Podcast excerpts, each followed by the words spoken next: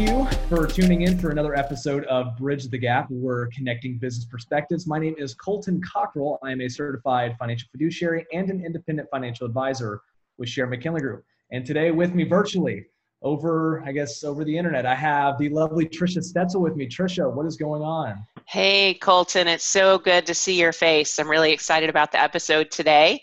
So, my name is Trisha Stetzel. I'm the owner of Results Extreme Business Solutions, and I'd like to talk about the purpose of our podcast, if that's okay with you, Colton. Go for it. So, together, Colton and I interview local business professionals and industry experts. Our goal is to bridge the generational, gender, and life experience gap in business through our own unique styles of gathering information from our guests. And we couldn't be here without our sponsor, so I have to thank uh, Mr. Jim Butcher, who is a relationship banker with Allegiance Bank. He is a great individual to connect with um, and a great personal banker as well. So, why don't you go ahead and introduce our incredible industry expert today? Yes, I'm super excited to have uh, Dennis Stetzel on the show. Say hi to everyone. Hey, everyone. okay, literally. I love it.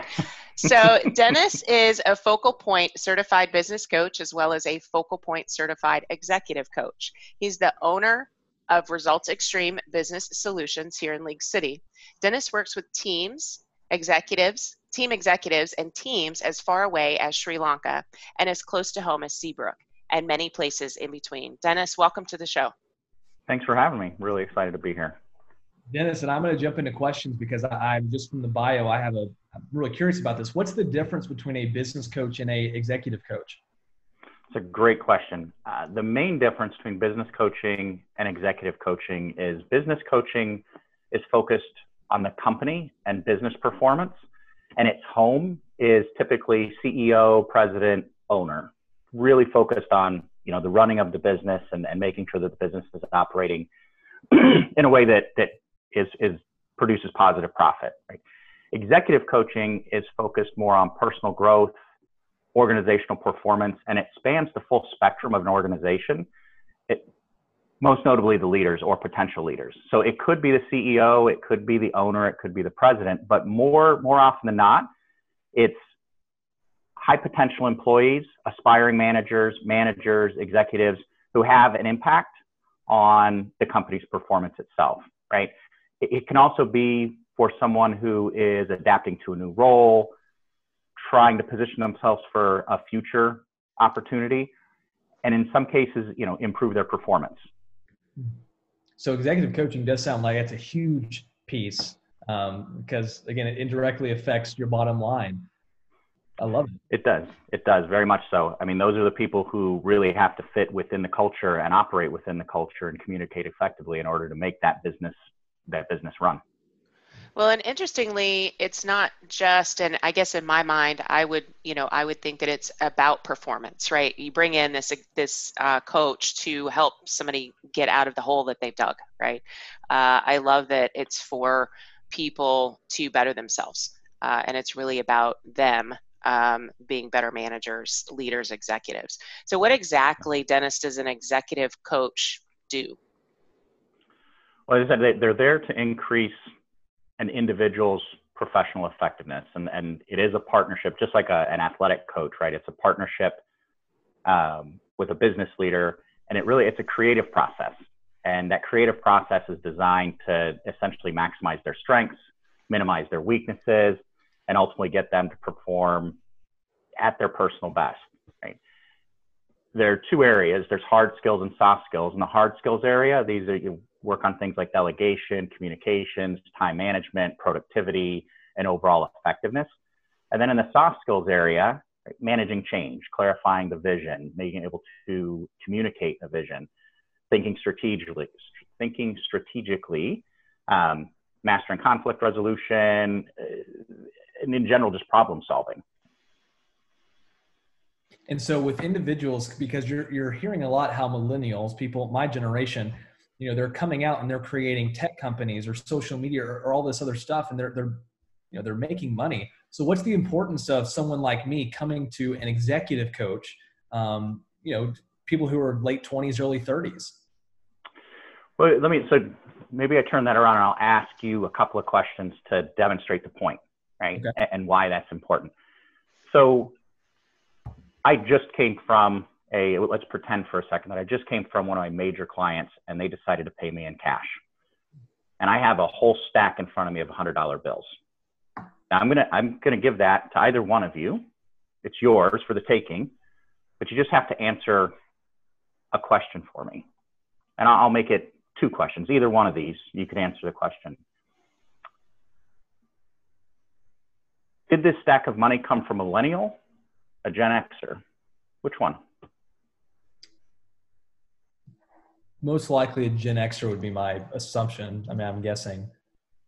Okay. What okay. if I said it doesn't matter? Does it? It's a stack of money. Well, that's that's that's actually the point, right? Money doesn't care. I mean, when you to run a business, a business continues to run on money.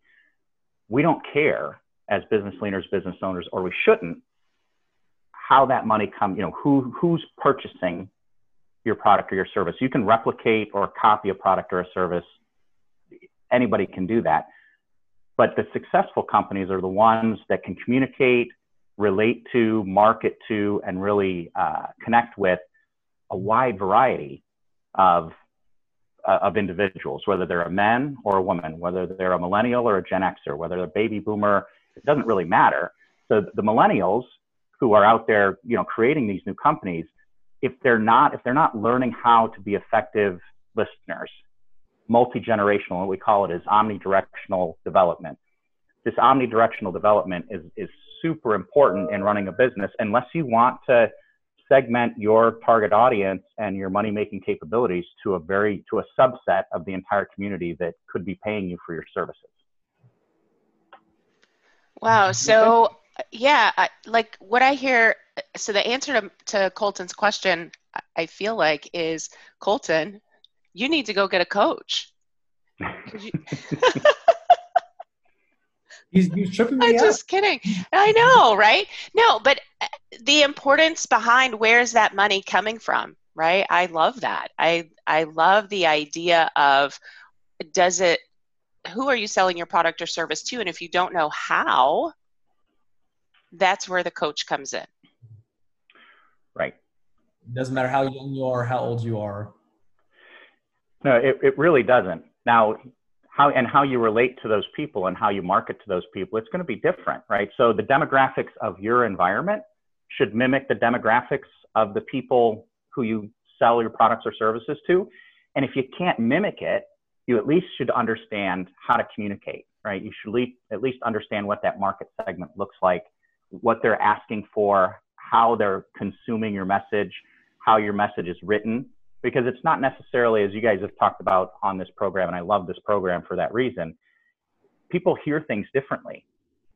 You can say the same thing over and over and over again but your filters your internal filters are going to interpret them slightly differently based on your experiences your age uh, your socioeconomic status your profession. But at the end of the day the business the stack of hundred dollar bills doesn't really care yeah, that's that's solid. And so that's going to lead me into the, to this next question. You know, whenever you're looking to work with a what are what are questions or what are things that people need to look for before partnering with one? I'd say three three key things. Number one is experience. You you need to work with someone who's achieved success in a variety of environments. Right? It, it's defined differently and achieved differently depending on a number of different factors within an organization and the experience of that coach of your coach is something that you as the client get to leverage through the coaching process through the coaching process and then you move more quickly towards your goal based on that experience. You essentially get to leverage everything that that coach knows. Uh, but secondarily uh, is having a program. So it's one thing to go in and have good solid talks and talk about experience and learn from those experiences. But if the coach doesn't necessarily have a program that takes you from point A to point B with an established goal within a timeline, then really all you're doing is uh, you know therapy sessions. And then third is you have to have a personal connection. Have to.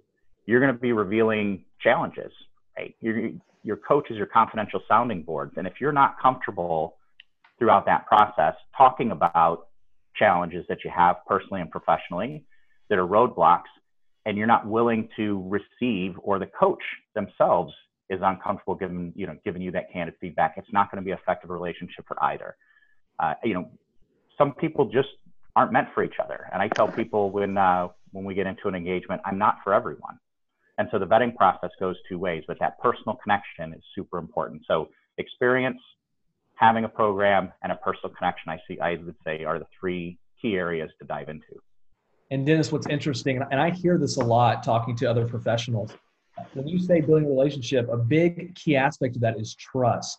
So whether you're a business coach, an executive coach, a financial advisor, you have to trust the person that you're that you're working with because if you trust them, you know that they have their best interest in mind. If they can't trust you, what you said is exactly right. It's you know we don't just come accept everybody that comes to the door. It's do we want to work with you just as do you want to work with us? I mean, it's absolutely a vetting process. I love that, um, and, that, and that's I love it. Um, and so, Dennis, great information. Uh, Trisha, do you have something else? Because I do want to ask a random question. I got a good one.